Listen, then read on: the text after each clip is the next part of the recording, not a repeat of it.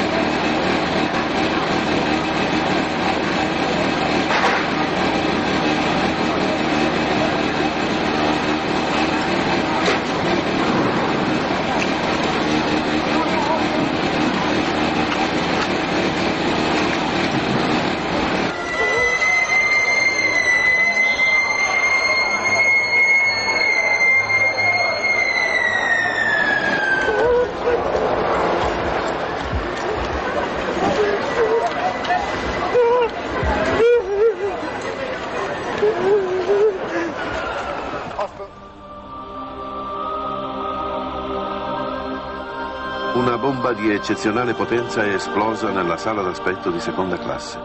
85 i morti, 200 i feriti. Non, ci sono parole che possono esprimere lo stato d'animo mio, voi lo immaginate, no? Ho visto adesso dei bambini laggiù nella sala di rianimazione, ma due stanno morendo ormai, una bambina un bambino, una cosa straziante.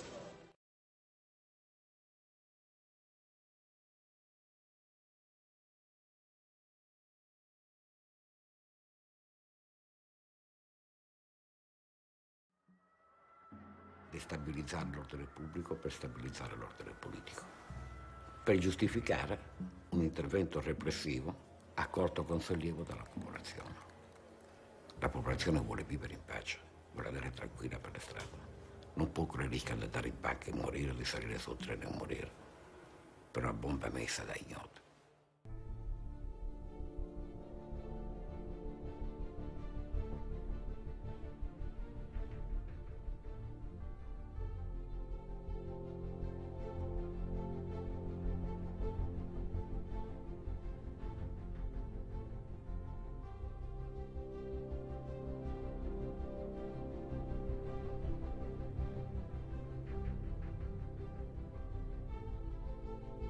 Oggi Vincenzo Vinciguerra sconta una condanna all'ergastolo per la strage di Peteano.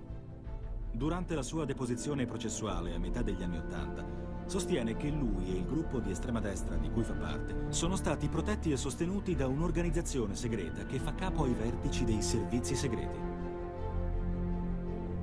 All'epoca nessuno prende sul serio le sue affermazioni, ma Casson, che lo ha incriminato, continua a indagare.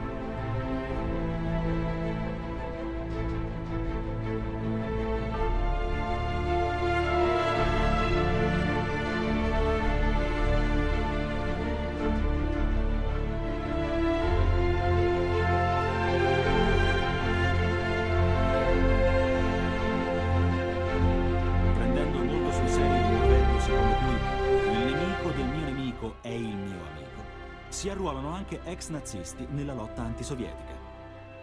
Uno di loro, l'ex SS Reinhard Gehlen, sarà tra i fondatori del servizio segreto tedesco occidentale del dopoguerra, che più tardi controllerà la rete Stay Behind di Bonn.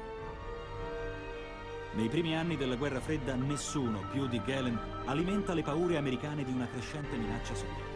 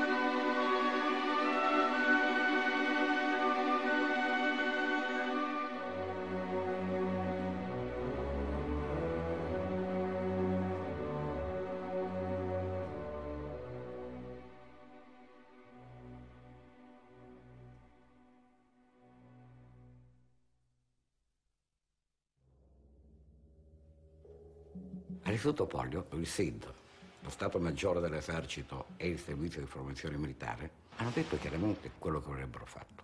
Hanno parlato di quarta dimensione della guerra. La quarta dimensione della guerra, che viene per ultima dopo la prima dimensione quella terrestre, la seconda quella marittima, la terza quella aerea, la quarta dimensione della guerra è quella che comporta la conquista dei cuori delle menti delle popolazioni. Questa è la guerra che si è combattuta e che si combatte, anche attraverso conflitti a bassa intensità, anche attraverso l'utilizzo di quello che impropriamente viene definito terrorismo. Molti gruppi vengono invitati a impegnarsi nella cosiddetta quarta dimensione della guerra contro il comunismo.